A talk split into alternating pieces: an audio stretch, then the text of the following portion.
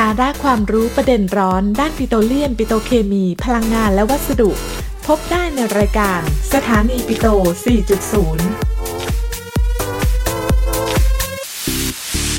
สวัสดีค่ะท่านผู้ฟังรายการสถานีปิโต 4.0 พบกันอีกครั้งนะคะ ทุกวันเสาร์เวลาเที่ยง 5 นาทีนะคะ วันนี้ที่ฉันธัญรักษ์ฉายสวัสดิ์และท่านศาสตราจารย์ดรสุวบุญจิรชันชัยกลับมาพบกับท่านผู้ฟังอีกครั้ง สวัสดีค่ะอาจารย์สวัสดีครับอาจารย์ครับค่ะช่วงปีใหม่ที่ผ่านมาเนี่ย ทางรัฐบาลมีนโยบายแบนถุงพลาสติกนะคะเริ่มแล้วค่ะ แล้วก็เลยทำให้บางหน่วยงานนะคะ มีการแจกถุงเป็นซูวิเนียเป็นของขวัญปีใหม่ของกำนันปีใหม่นะค่ะ เป็นในรูปแบบของถุงสปันบอลนะคะถุงผ้าบ้างถุงสปันบอลบ้างซึ่งตรงเนี้ยค่ะเราอยากถามอาจารย์ว่าตรงเนี้ยมันจะถุงแบบเนี้ยจะมาช่วยอาจารย์คิดว่าจะมา ลดปัญหาถุงพลาสติกจริงไหมคะ ครับ คืออย่างนี้นะฮะเรื่องถุงสปันบอลเนี่ยก็มีความเห็นหลากหลายนะครับ คือก่อนอื่นต้องทำความเข้าใจก่อนว่าสปันบอลมันเตรียมยังไงใช่คือสปันบอลเนี่ยถ้าพูดง่ายๆก็คือเป็นเป็นถุงที่เอาพลาสติกเนี่ยมาตีเป็นเส้นใยฟูๆ นะครับ ถ้าแบบว่านึกอะไรไม่ออกนึกถึงสายไหมที่เราหวานๆที่เราทานอย่างนั้นนะครับก็คือเป็นเส้นใยสั้น ๆ สั้น ๆ แล้วก็ฟูๆเหมือนสำลีแล้วก็มาอัดอัดเป็นแผ่นเป็นอัดเป็นแผ่นแล้วก็เป็นขึ้นรูปเป็นถุงนะฮะหมายถึงว่าอัดเป็นแผ่นแล้วก็ตัดตัดให้เป็นทรงสี่เหลี่ยมแล้วก็เย็บอะไรเงี้ยครับมาเป็นถุง เพราะฉะนั้นสปันบอลนี่ก็จะออกแนวว่าคล้าย ๆ ถุงกระดาษ หรือว่าคล้าย ๆ ถุงผ้านะครับแล้วก็จะมีลักษณะเด่นคือจะเบา นะครับ แล้วก็เรียกว่าทนทาน เพราะว่ามันมาจาก PP นะครับโพลีโพพิลีนทีนี้ ซึ่งจริง ๆ ก็คือพลาสติก ใช่ไหมคะพอเป็น PP ก็คือพลาสติก มันคือเส้นใยพลาสติกนั่นเองนะคะ แต่ทีนี้ตรงนี้ก็ต้องขยายความนิดนึงนะครับ ว่าสปันบอลหมายถึงกระบวนการสปันบอลไม่ได้หมายถึงถุง PP เท่านั้นค่ะคือจะเป็นเส้นใยอะไรก็ได้อะไรก็ได้นะครับเพราะที่ที่นิยมตอนนี้ก็มีถุง PP สปันบอล PP กับสปันบอลเพช PET ค่ะเพราะว่าตรงนั้นอาจจะเป็นเพราะว่าต้นทุนของเม็ดพลาสติก PP หรือว่าเพชรเนี่ยราคาค่อนข้างถูกนะคะ แล้วก็เอาไปขึ้นรูปเป็นเส้นใยนะคะ ได้ได้ง่ายได้ง่ายเลยมาผ่านกระบวนการนี้ก็เลยทำให้ต้นทุนอาจจะถูกในการทำถุงพวกนี้ค่ะแต่ก็ดูเหมือนที่ประเทศไทยเราจะไม่มีโรงงานผลิตนะครับอาจารย์ยังต้องนำเข้าสปันบอร์ดเนี่ยแต่ว่าเนื่องจากว่ามันถูกนะครับ ก็เลยเราก็เลยเห็นแพร่หลายครับที่ในส่วนของตัวสปันบอร์ดเนี่ยถามว่ามันทดแทน ถุง เราเรียกว่าก๊อบแก๊บใช่ไหมครับ จริงๆ การใช้งานมันก็ดูจะต่างกันนิดนึงนะครับ คือถุงก๊อบแก๊บเนี่ยจะต้องออกแนวเหมือนกับว่าเราไม่ได้มีมูลค่าใด ๆ ใส่ใส่เพื่อที่จะชั่วคราวแล้วเดี๋ยวทิ้งไปแล้วจบ เพราะฉะนั้นถ้าถามผมถ้าถามในแง่ของตัวที่เราเรียกว่า lifetime เนี่ยจะสั้นมากก็คือพูดง่ายว่าจากจากซูเปอร์ถึงรถ หมายถึงรถยนต์เราขึ้นปุ๊บเนี่ยหมดละอายุงานที่เหลือก็คือเดี๋ยวเอาของออกจากตรงนั้นแล้วทิ้งละค่ะ หรือไม่ก็เราอาจจะเก็บไว้ใช้เป็นทิ้งขยะ ทิ้งขยะใช่ก็คือพูดง่ายๆว่ามีวงจรชีวิตสั้นนะครับจะจบชีวิตถึงแม้ว่ามันเป็น single use นะฮะเพราะว่าวงจรชีวิตมันสั้น แต่สปันบอลนี่มันไม่ใช่ single use สัทีเดียว คือมันมันเป็นเหมือนกับเรามีถุงที่มันเป็นรูปเป็นทรงมันก็ไม่ได้ทิ้งง่ายๆนะครับอาจารย์ เพราะจริงๆเนี่ยก็ได้ได้มาเหมือนกันนะคะเพราะว่าเดี๋ยวนี้พวกเวลาเราไปงานวิชาการบางทีเขาจะแจกมาซึ่งก็สะดวกดีนะคะเพราะว่ามันเบา แล้วมันก็ไปใส่อย่างที่เราไปใส่เอกสารอะไรเงี้ยนะครับหรือบางทีถึงแม้เราไม่ใส่เนี่ยเราก็ไม่ได้ทิ้งมันง่าย ๆ นะเราก็เก็บไว้ในตู้เก็บไว้ในลิ้นชักเพราะเหมือนที่อาจารย์บอกมันเป็นรูปรูปทรงนะคะมันไม่ได้ถ้าถุงกอล์ฟแก๊ปก็มันอาจจะแบบไม่ได้เป็นรูปทรงใช่ค่ะแล้วก็มุนมุนมุนมุนแล้วก็ซุกไว้ตรงไหนใช่ไม่ค่อยน่าใช้เพราะไอ้รูปแบบหรือรูปลักษณ์นี่มันไม่ค่อยเหมือนกันอยู่แล้วอะเพราะฉะนั้นเวลาเขามาเปรียบเทียบกันผมก็ยังงงๆอยู่นะว่าตอนแรกเอ๊ะมันเป็นอิชชูได้ยังไง ก็มาทราบอีกทีว่ามันเป็นอิชชูจากการที่ว่าพอเราเอาสปันบอลมาจริงๆคำว่าตามห้างหรือตามซูเปอร์แล้วกันครับ ก็มาวางจำหน่าย ให้ให้เป็นทางเลือกคือถ้าเกิดไม่ได้เตรียมถุงมาก็ซื้อถุงสปันบอลใส่ อันนี้ครับเพราะว่ามันเบาแล้วมันก็ใส่ของได้เยอะ แล้วก็เลอะได้นะล้างได้แล้วก็ราคาถูกคือคือคือคือมันก็ไม่ได้ถูกในระดับสตางค์นะฮะมันก็เป็นระดับบาท 10 บาทอะไรเงี้ยครับสิบยี่สิบาท แต่เพียงแต่ว่าในแง่ของถ้าจะเทียบแล้วถุงกระดาษเนี่ยมันยังมีข้อจำกัดตรงที่ถุงกระดาษแฉะปุ๊บก็ยุ่ย หรือว่าเลอะน้ำมันก็ไม่น่าใช้ละใช่ไหมครับหรือในขณะเดียวกันถุงผ้านี่ก็บางทีอาจจะเปื้อนอาจจะเปื้อนใช่แล้วก็ถุงผ้าเองก็ไม่ง่ายเหมือนกันนะครับอาจารย์ในการพกพาเพราะมันไม่มีทรง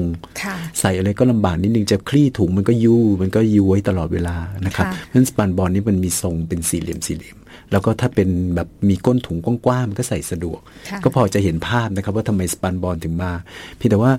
คำถามกันกลายเป็นว่า เอ๊ะแล้วสปันบอลมันไม่ครีเอท พวกอะไรนะไมโครพลาสติกหรือว่ามันยุ่ยแล้วมันมันยิ่งสร้างปัญหาสิ่งแวดล้อมเข้าไปใหญ่ เพราะว่าเหมือนเมื่อกี้ที่บอกว่าจริง ๆ แล้วมันคือการเอาเส้นใยเล็ก ๆ ที่อาจารย์บอกว่าตีฟู เป็นเหมือนสายไหมเนี่ยมาอัดก็เลยสิ่งที่เขากลัวกันก็คือว่าแล้วเสร็จแล้วมันจะหลุดออกมาเป็นไมโครพลาสติกหรือเปล่าใช่ไหมคะคือตรงเนี้ยผมก็จริงๆประสบการณ์จริงก็มีนะครับคือสปันบอลเวลาเราเก็บเป็นนานๆนี่มันก็ผุได้ คือพูดง่ายๆว่าพลาสติกทุกประเภทแหละ จริง ๆ กระบวนการการขึ้นรูปพลาสติกเนี่ยมันก็มีการใส่พวกแอดดิทีฟแล้วก็มีการใส่พวกสารอะไรต่าง ๆ เพราะฉะนั้นเนี่ยมันก็มีโอกาสที่มันจะแยกเฟสหมายถึงว่ามันมันมันกร่อนนะฮะมันกร่อนง่ายใช่ไหมก็จะแตกเป็นสิ่งเสียงออกมาค่ะ แต่ว่าจากที่เคยเห็นมันก็เหมือนขาดเหมือนกระดาษนะคะ มันจะขาดจริง ๆ แล้วถ้านั้นเนี่ยยังจะรู้สึกว่าเวลาขาดฉีกออกมาเนี่ยยังจะดีกว่า ถุงพลาสติกที่เป็นออกโซอีกนะคะเราเคยคุยกันเรื่องออกโซเป็นผงติดมือเลยนะะแต่ว่าถ้าอันเนี้ยมันยังเหมือนรู้สึกเหมือนคล้ายๆกับเราใช้ใช้คล้ายๆกระดาษทิชชู่อย่างนั้นมันจะเป็นมันจะเป็น ให้ผู้ท่านผู้ฟังเห็นภาพก็คือมันจะเป็นใยๆเพราะมันเป็นเอาใยมาสานกันนะคะ มันก็จะยุ่ยๆเหมือนกระดาษฉีกออกมาประมาณนั้นนะคะ แต่ในความเป็นจริงเนี่ยถามว่ามันมันมีโอกาสผุและเป็นพลาสติกชิ้นเล็กๆไหมแน่นอน คือผมกำลังจะบอกว่าพลาสติกทุกประเภทอะครับ เมื่อถึงอายุไขหนึ่งหนึ่งนะครับ มันก็จะผุมันก็จะแบบว่าเสื่อมสภาพนะครับ เพราะฉะนั้นเนี่ยอย่าว่าแต่พลาสติกแบบนี้เลยแม้กระทั่งท่อ PVC อย่างเงี้ยครับใช้เป็นนานๆก็เดี๋ยวก็แตกกร่อนผุอะไรเงี้ยครับก็เป็นเรื่องธรรมดาที่คำถามก็เลยมีอยู่ว่าเอ๊ะแล้วอย่างนี้มันจะปลอดภัยไหม เพราะว่าท้ายสุดเนี่ยมันก็ไปสู่แหล่งน้ำนู่นนี่นั่นนะผมก็ผมก็คิดว่าอย่างนี้ครับ คือมันก็แล้วแต่มุมมองนะ เพราะว่า ขาเข้าตอนที่เราเอาพลาสติกตัวนี้เอามาใช้งานกับตัวเราคือคำว่าเข้าก็คือเข้ามาหาตัวเราเนี่ย เราไม่ได้ใช้มันแบบถุงก๊อบแก๊บนะฮะคือถุงก๊อบแก๊บนี่แน่นอนคือเราทิ้งทิ้งคว้างๆแบบมันไปซุกตรงไหนก็ช่างมันเถอะเพราะเดี๋ยวมันก็ไปละไปพ้นตาเราแต่ไอ้ถุงนี้มันมีทรงมันมีขนาดมันมีมันมีความเป็นถุงอยู่อะมันก็ไม่ได้ถูกทิ้งทิ้งคว้างๆเพราะฉะนั้นเนี่ยมันไม่มันไม่หลุดไปแบบปลิวไปตามถนนนี่ง่าย ๆ ก็คือเหมือนจริงๆ เราก็ใช้งานคล้ายๆถุง เหมือนถุงผ้า เหมือนถุงกระดาษอะไรเงี้ยใช่ใช่เพราะฉะนั้นความเป็นจริงเนี่ยผมก็เลยมองว่าสมมุติถ้าเรามีภาพบอกว่าเราจะเห็นภาพกองขยะนะแล้วมีถุงก๊อบแก๊บปิวว่อนเลย แต่คิดว่ามันยากที่จะเห็นกองขยะแล้วมีถุงไอ้สปันบอลปิวว่อนคนเราคงคงไม่ทิ้งขนาดนั้นนะครับ ใช่ใช่ทีนี้ก็ต้องมาสู่คำถามว่าแล้วจริง ๆ สปันบอลเนี่ยมันใช้อะไรได้บ้าง คือคือมันก็ไม่ใช่แค่ถุงอย่างเดียวนะครับอาจารย์มันมีหลากหลายมากเลยนะ อย่างแพมเพิร์สใช่ผ้าอ้อมใช่ ซึ่งเราก็ทิ้งกันอยู่นะปัจจุบันนี้ใช่ไหมครับ หรือแม้กระทั่งถ้าเราขึ้นเครื่องนะเครื่องบินไอ้ตัวพนัก ที่ที่ตรงศีรษะลองลองลองลองศีรษะตรงนั้นก็เป็นผ้าผืนหนึ่งแต่เป็นสปันบอร์ดนะครับ หรือบางครั้งเนี่ยแม้กระทั่งถุงชา ชาที่เป็นเขาเรียกชากระตุกใช่ไหมชาถุง อันนั้นก็สปานบอร์ดช่วงหลัง พวกกรองกาแฟนั้นก็น่าจะใช่ใช่ไหมคะเพราะว่าจริง ๆ มันก็คือการเอาเส้นใยเนี่ยมาอัดเป็นแผ่นแล้วเป็นกระดาษนั่นเองแต่ว่าจะมีความเหนียว มีความเหนียวเพราะว่ามันเป็นพีพีหรือแม้กระทั่งล้อเล่นไปไอ้ตอนนี้มาส PM 2.5ที่เราเจอกันอยู่เนี่ยมาสก็เป็นสปันบอร์ดนะฮะเพราะฉะนั้นเนี่ยในแง่ของว่าขยะพลาสติกประเภทสปันบอลเนี่ยมันมีอยู่แล้วครับ มันไม่ใช่เป็นเพราะว่ามีถุงนี้มาเราใช้มานานแล้ว แล้วมันก็อยู่ใกล้ตัวเรามาตลอด เพราะฉะนั้นก็เลยย้อนกลับไปว่าปัญหาของพลาสติกเนี่ยคือพลาสติกไม่ใช่ผู้ร้าย ใคร ๆ ก็ตอนนี้ก็พูดกันอย่างนั้น เพราะฉะนั้นย้อนกลับไปว่าไม่ว่าอะไรก็ตามเนี่ยเรามีระบบบริหารจัดการที่ดีหรือเปล่านะนี่กรณีถุงก๊อบแก๊บนี่มันยากนิดหนึ่ง เนื่องจากว่าถุงก๊อบแก๊บเนี่ยมันไม่เป็นทรงมันไม่เป็นอะไรแล้วมันก็ไม่ได้ถูกเก็บรักษาในลักษณะในลักษณะที่เราจะดูแลรักษาง่าย แต่สปันบอลนี่มันเป็นถุงเป็นทรง เพราะฉะนั้นเนี่ยถามว่าเวลาแยกขยะเนี่ยผมยังยังมองเห็นภาพสปันบอลน่าจะ น่าจะแยกได้ง่าย เพราะเห็นปุ๊บก็รู้แล้วว่านี่ถุงพีพีวางเอาไว้ถ้าแยกก็คือเอาไปแยกเหมือนกับเวลาเราจะกำจัดรีไซเคิลเป็น PP เหมือนกันถ้าสมมติว่าอันนั้นทำมาจาก PP ใช่ไหมคะ แล้วถ้าทำเป็นเรารู้ว่าทำ PE ก็แยกเหมือน PE ค่ะเพราะฉะนั้นผมคิดว่าสิ่งที่จำเป็นในการที่จะดูแลเรื่องถุง spunbond ก็คืออาจจะต้องมี mark นะซึ่ง mark พลาสติกอย่างสมมติว่ามีอยู่แล้ว PP ก็เป็นเบอร์ห้าอะไรประมาณนี้ครับ PET ก็เป็นเบอร์หนึ่งอย่างเงี้ยครับเพราะฉะนั้นเนี่ยไอ้พวกตัวเลขที่แสดงสัญลักษณ์ของพลาสติกรีไซเคิลเนี่ยมันมีมาตรฐานสากลกำกับอยู่แล้ว เพราะฉะนั้นนี่ก็อาจจะเป็นหนึ่งในบรรดาสิ่งจำเป็น ถ้าหากว่าเราจะมุ่งสู่ spunbond อย่างจริงจัง อาจจะเป็นเหมือนกับเหมือนเป็น indicator บอกสักนิดนึงว่าถ้าจะไปรีไซเคิลจะได้รู้ว่าทำมาจากอะไรครับแล้วก็อย่างนึงคือเป็นการ educate ตอนทิ้งด้วยนะครับ ผู้ทิ้งเนี่ยได้ได้เห็นปุ๊บก็จะรู้ว่าเออตัวเองควรจะทิ้งในในในในกลุ่มไหนนะครับ ทีนี้ในในแง่ของตัวที่กำลังเป็นคำถามต่อมาก็คือว่า เอ๊ะแล้วพอเราเลิกถุงแบบใช้ครั้งเดียวทิ้งเนี่ยแล้วมันดีไหมตกลงมันดีไหมหรือว่ามันมันคือหลายคนก็เริ่มเกิดความไม่สะดวกใช่ไหมฮะก็จะมีความรู้สึกว่าเออหรือว่าอุตสาหกรรมเขาก็เดือดร้อนอะไรเงี้ยนะครับ ทีนี้ผมก็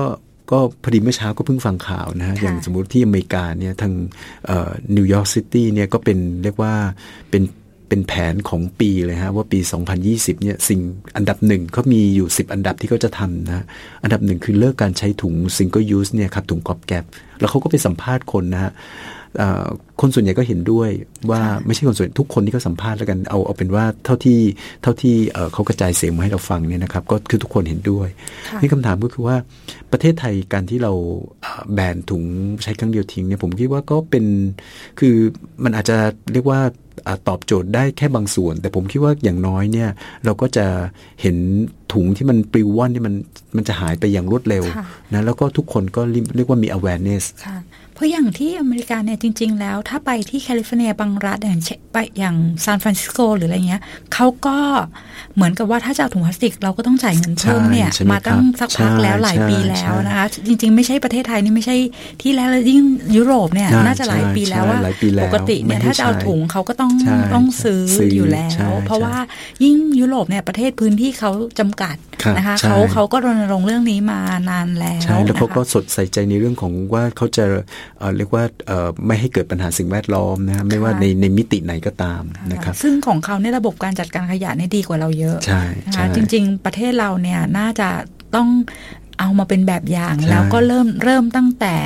เริ่มต้นเลยว่าให้ให้ความรู้การศึกษาตั้งแต่ระดับเยาวชนระดับเด็กเลยนะคะ พอพออาจารย์พูดถึงตรงนี้ผมก็เลยอยากจะ voice นิดหนึ่งว่าจริง ๆ แล้วถ้าเราตั้งสติให้ดีนะครับ ปัญหาของสิ่งแวดล้อมที่เราเห็นแล้วเรากลัวถุงก๊อบแก๊บเนี่ยเราไม่ได้กลัวไมโครพลาสติกนะครับ เรากลัวถุงทั้งถุงเลยที่ปลากินเข้าไปเต่ากินเข้าไป ใช่ไหมฮะ ทั้งถุงเลยนะ มันคือคือเรียกว่าเป็นสภาพถุงอยู่เลยอะนี่ถุงเหล่านั้นเนี่ยคือเนื่องจากว่าเอ่อพอมันเป็นถุงก๊อบแก๊บมันมีมันมันไร้รูปทรงไงฮะมันก็แบบว่า ปลิวหรือว่าลอยไปตามแหล่งน้ำอะไรต่างๆ ได้ง่าย เพราะฉะนั้นคำถามก็เลยเป็นว่าเรากำลังพูดถึงไมโครพลาสติกในจริง ๆ แล้วเรื่องไมโครพลาสติกเนี่ยในระดับของเรียกว่าในแหล่งน้ำเนี่ยไมโครพลาสติกที่มาจากเสื้อโพลีเอสเตอร์ต่างๆเนี่ยเวลาซักเสื้อมีเส้นใยออกมาเนี่ย เป็นอันดับหนึ่งนะฮะจริง ๆ แล้วอะไม่ใช่ไม่ใช่ไมโครพลาสติกที่มาจากขยะหมายถึงว่ามาจากพลาสติก เพราะว่าพลาสติกกว่าจะแตกสลายเป็นเป็นเส้นเล็ก ๆ เป็นระดับไมโครเนี่ยมันก็ใช้เวลา เพราะฉะนั้นไมโครพลาสติกที่ที่เกิดได้ง่ายที่สุดก็คือเนี่ยครับเสื้อโพลีเอสเตอร์ต่างๆ เพราะเป็นพลาสติกเช่นเดียวกันโพลีเอสเตอร์เพราะว่าจริงๆ พวกใยโพลีเอสเตอร์นี่เราใช้ในหลายอย่างใช่เสื้อผ้าเราถุงเท้าอะไรเงี้ยครับพวกเป็นใช่ไม่ใช่แค่ในสปันบอลอะไรอย่างนี้นะคะเราใช้มานานแล้วพวกสิ่งเหล่านี้ครับจะเป็นไมโครพลาสติกอย่างจริงจังในแหล่งน้ำแล้วก็อีกอันหนึ่งที่เรื่องไมโครพลาสติกนี่คือ คือผมคิดว่ายังอยู่ในระดับการวิจัยนะครับ คือมันมีเกิดเรียกว่าเราตั้งคำถามกันขึ้นมาว่าเอ๊ะในเมื่อพลาสติกเนี่ยพอมันเล็กมากๆเข้า มันจะเข้าไปอยู่ในระดับเซลล์ไหมแล้วมันจะเข้าไปอยู่ในห่วงโซ่อาหารไหมแล้วมันจะเข้ามาอยู่ใน อาหารที่มนุษย์เราทานเข้าไปหรือเปล่าเนี่ยครับ เพราะฉะนั้นสิ่งแรกที่เขาพยายามติดตามอยู่ตอนนี้ก็คือ มันเข้าไปอยู่ในเนื้อปลาไหมเข้าไปอยู่ในเซลล์ของปลาไหมมันก็เริ่มมีการพบนะฮะแต่ว่าการรีพอร์ตไม่ใช่ว่าจริง ๆ มันเป็นยังไงต่อใช่แล้วซึ่งอันนั้นยังในสัตว์แล้วยังในในคนนี่ก็ยังไม่มีการยืนยัน คือเราไม่ได้บอกว่ามันไม่อันตราย แต่ก็ไม่ได้ถึงกับตื่นตระหนกพันอีกใช่คือคือตอนนี้เราผมจะใช่ครับอาจารย์ใช้คำนี้ถูกเลยครับตื่นตระหนกคือมีความรู้สึกว่าตอนนี้สังคมไทยเนี่ยวิ่งไปไกลเลยไปไมโครพลาสติก ซึ่งซึ่งจริง ๆ กับปัญหามันไม่ใช่ไมโครนะ มันเป็นก้อนใหญ่ยักษ์เลยนะ จริง ๆ คือถ้าเราเรียนรู้ในการที่จะแยกขยะหรือกำจัดใช่ตั้งแต่แรกเนี่ยใช่ใช่มันจะนั่นได้ตั้งแต่คือไม่ต้องไปกังวลไมโคร ถ้าตั้งแต่แรกเราทำให้ถูกต้องตั้งแต่แรกมันจะสามารถ ใช่ เพราะว่าจริง ๆ แล้วเนี่ยตอนนี้ขยะเนี่ยมันมาทุกรูปแบบนะครับอาจารย์ ขยะพลาสติกเอง พลาสติกก็ไม่ใช่เฉพาะถุงกอบแก๊บนะครับ พลาสติกที่เป็นเอ่อเป็นโฟม เป็นกล่องนะครับ หรือแม้กระทั่งเป็นเอ่อถ้วยเป็นอะไรต่างๆ ที่เวลามันผุมันกร่อนแล้วคนทิ้งเนี่ยคำถามคือเวลาทิ้งแล้วมันไปที่ไหน มันก็ถูก dump ลงดินอยู่ดีใช่ไหมฮะหรือแม้กระทั่งขยะอีกอันหนึ่งที่เป็นขยะอันตรายคือขยะอิเล็กทรอนิกส์อย่าว่าอย่างนั้นอย่างนี้นะครับถ่านไฟฉายเนี่ยยิ่งช่วงหลังเราใช้ถ่านโดยใช้ใช้แบตเตอรี่เยอะมากซึ่งจริง ๆ อันนั้นนี่ยิ่งน่ากลัวกว่าเพราะว่าไม่ใช่มีแค่พลาสติกมันมีพวกโลหะโลหะแล้วมันเยิ้มทันทีนะฮะคิดเรียกว่ามันเจอแดดปุ๊บมันเยิ้มจริงๆน่ากลัวกว่าพลาสติกใช่ใช่เพราะมันจะอันนั้นอันนั้น contaminate ในน้ำและแยกออกไม่ได้ด้วยมีมีมีมีโทษต่อร่างกายจริง ๆ อันนั้นโดยไม่ต้องรอผลไม่ว่าจะเป็นพวก copper เป็นอะไรที่มันใส่แมงกานีสแมกนีเซียมอะไรตัวนี้อะไรเต็มไปหมดนะเลยอันตรายมากใช่เพราะฉะนั้นผมก็เลยคิดว่าในส่วนของสิ่งที่เรากำลังพูดถึงสิ่งแวดล้อมที่เกี่ยวกับเรื่องปัญหาของพลาสติกของถุงก๊อบแก๊บเนี่ยที่เราพยายามจะรณรงค์เนี่ยไม่ใช่เป็นเพราะว่ามันสร้างไมโครพลาสติกนะครับเป็นเพราะว่ามันไปอยู่ในแหล่งน้ำ as it is เลยคือทั้งทั้งทรงอย่างนั้นเลยฮะเพราะฉะนั้นอันนี้ก็คือ ผมว่าก็เป็นแนวโน้มที่ดีที่เราตั้งสติกันนิดนึงกับเกี่ยวกับถุงก๊อบแก๊บว่าเราจะเอาอยัางไงกับมันนะคือถ้ามันจะกลับมานี่มันจะต้องมาอยู่ในรูปแบบไหน หรือว่าถ้าจะทดแทนมันเนี่ยสิ่งที่เราทดแทนตอนนี้เราใช้ถุงผ้าถุงแม้กระทั่งถุงสปันบอลเนี่ยครับผมคิดว่าไลฟ์สไตล์ของพวกเราก็จะเปลี่ยนไป เราก็คงไม่ได้แบบว่าทิ้งทิ้งคว้างๆถุงสปันบอลเพราะว่ามันก็ไม่ใช่ถูกถูมันไม่ใช่ให้ฟรี มันต้องซื้ออะไรเงี้ยครับปัจจุบันนี้ผมคิดว่าพวกเราเองเวลาเราไปห้างต่างๆ เราก็มักจะต้องมีถุงอยู่ในมือนะตอนนี้ก็เริ่มก็คือพกแล้วแต่ว่า แต่ก็โดยส่วนตัวก็ไม่โวยวายนะคะ เพราะว่าถ้านั่นก็ยอมยอมเสียเงิน เพราะเราคิดว่ามันเป็นมันเป็นความรับผิดชอบของเราที่เราไม่ได้เราไม่ได้เตรียมมาใช่ใช่ฮะทีนี้ในในแง่ของตัวที่ตอนนี้มักจะมีคนถามว่าเอ๊ะแล้วถ้าอย่างนี้ในอนาคตเราทำยังไง จริง ๆ ส่วนตัวผมนะถุงกระดาษเองก็ใช่ว่าจะตอบโจทย์นะ เพราะถุงกระดาษก็ใส่ของแฉะไม่ค่อยได้ใช่ไหมเพราะว่าอันนี้คือที่เราเคยจำได้ไหมครับ มีผู้ประกอบการมาคุยกับเรา แล้วบอกว่าจริง ๆ ในห้างบางห้างเขาก็มีแคมเปญนะคะ ว่าเขาตอนแรก ๆเขาแจกด้วยซ้ำเขาแจกถุงผ้าแจกอะไร แต่ว่าในต่างจังหวัดบางทีเนี่ยอาจจะไม่เป็นที่นิยม เพราะว่าเขามีการขี่มอเตอร์ไซค์กันเยอะหรืออะไรเงี้ยคือในกรุงเทพเราอาจจะใช้รถยนต์เลยแต่พวกมอเตอร์ไซค์อะถ้าเป็นถุงกระดาษเขาไม่สะดวกไม่สะดวกเขาจะเอาพวกลังใช่ไหมกระกล่องกระดาษมาให้ แต่วันนั้นจริงๆ ก็แถวแถว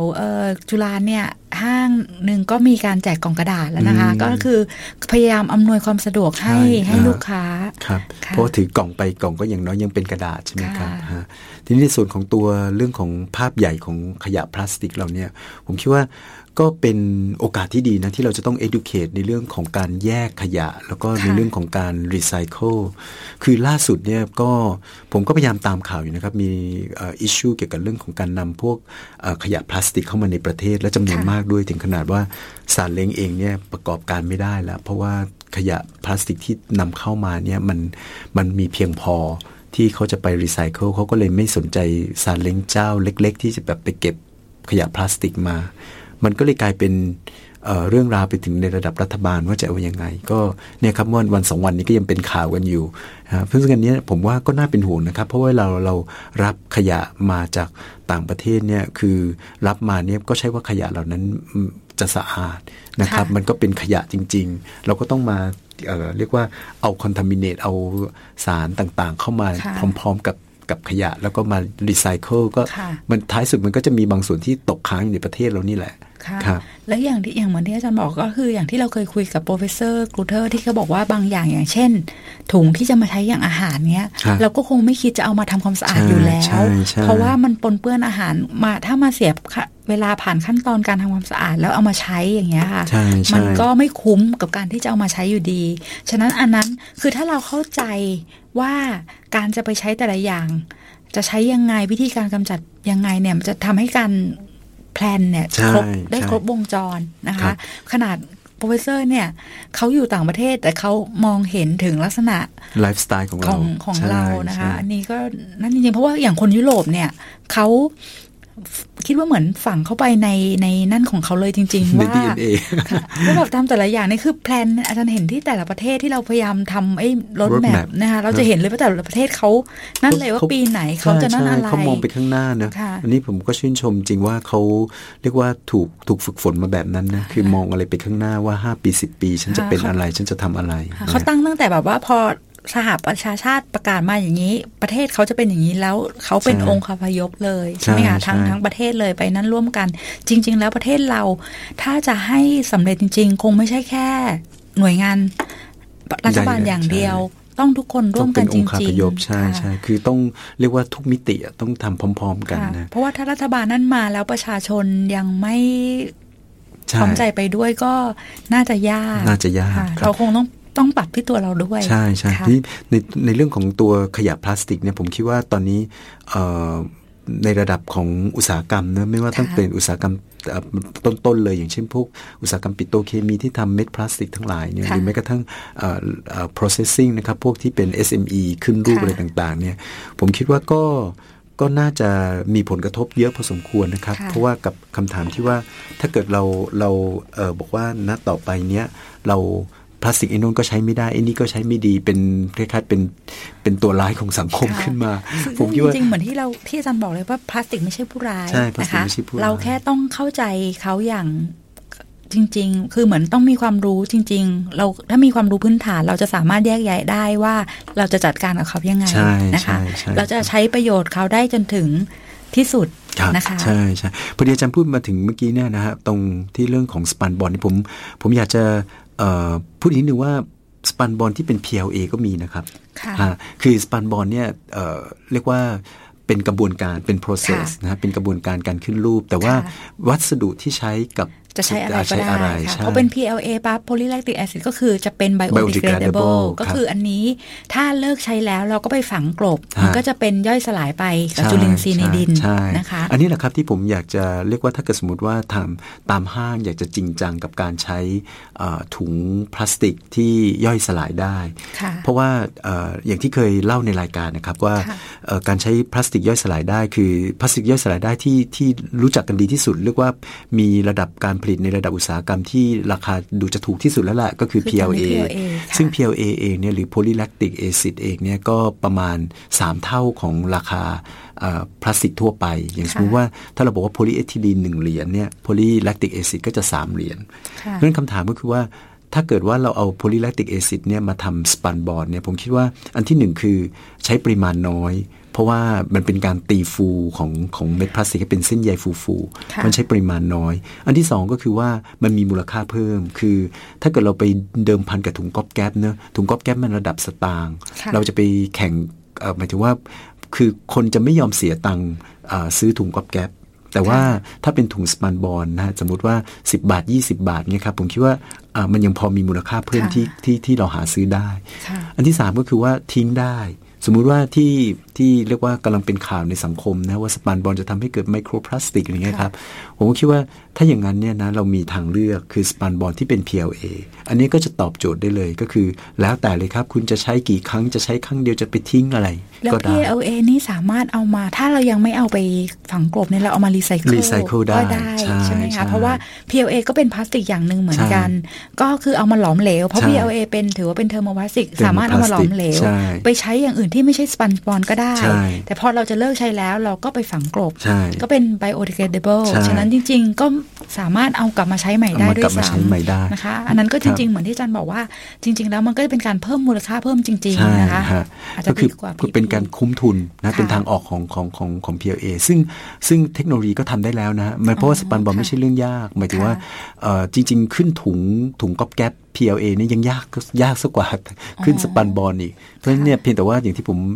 เรียนตอนต้นนะครับคือกระบวนการการขึ้นรูปสปันบอลนี่ค่อนข้างยุ่งยากนิดหนึ่งคืออาจารย์จะต้องเมลพลาสติก แล้วก็ฉีดเป่าลมร้อนพร้อมกับการฉีด แล้วก็ตีให้เป็นเหมือนว่าลมร้อนนี่มันจะมันจะเหวี่ยงให้ให้ให้เส้น เส้นเส้นพลาสติกที่ออกมาเนี่ยกลายเป็นกลายเป็นคล้ายๆสำลีก็คือการลงทุนในการเครื่องมือเนี่ยสูงอาจจะสูงคือจริง ๆ พออาจารย์พูดถึงเนี่ยจริง ๆ ในเมืองไทยเรา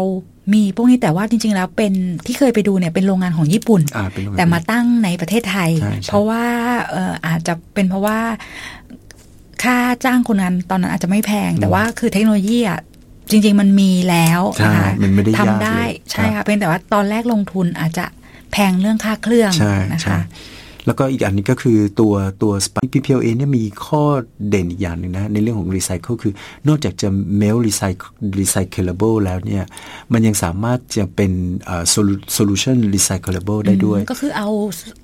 โซเวนอะไรตัวทำละลายใส่เข้าไปก็เอามารีไซเคิลได้ได้ อันนี้เป็นเทคนิคหนึ่งในการแยกเลยฮะอาจารย์สมมุติว่าผมเอา PLA ไปผสมกับ PE อย่างเงี้ยครับแล้วเราต้องการแยกออกมาเนี่ยก็คือจะทำให้สามารถแยกสกัดเอา PLA ออกมาโดยใช้ solvent แยกออกมาเลยใช่ แล้ว solvent ที่ง่าย ๆ ก็คือพวก DCM dichloromethane หรือว่า chloroform นะซึ่งแน่นอนถ้าในระดับอุตสาหกรรมต้องเป็นระบบปิด เพราะว่า solvent พวกนี้จะได้ไม่ระเหยออกไป แล้วเขาก็สามารถเอา solvent นั้นกลับมาใช้ใหม่ได้ดีก็ไม่ได้ถือว่าสิ้นเปลืองถ้าคนถามว่าเอ๊ะเรา solvent สิ้นเปลืองไหมไม่เพราะว่าจริงๆแล้วมันก็กลับมาใช้ดีในระบบนะคะเวลาหมดแล้วค่ะใช่ไหมครับก็วันนี้เราก็ได้เรียนรู้เรื่องสปันบอลกันนะครับค่ะเดี๋ยวยังไงเดี๋ยวเราจะพยายามหาหัวข้อที่น่าสนใจมาให้ท่านผู้ฟังฟังอีกนะคะ ในคราวหน้านะคะ พบกันทุกครั้ง อีกครั้งทุกวันเสาร์นะคะ เวลาประมาณเที่ยงนะคะ ค่ะ ไว้เจอกันอีกครั้งเสาร์หน้าค่ะ สวัสดีค่ะ สวัสดีครับ อัปเดตข่าวสารประเด็นร้อนในรายการสถานีปิโต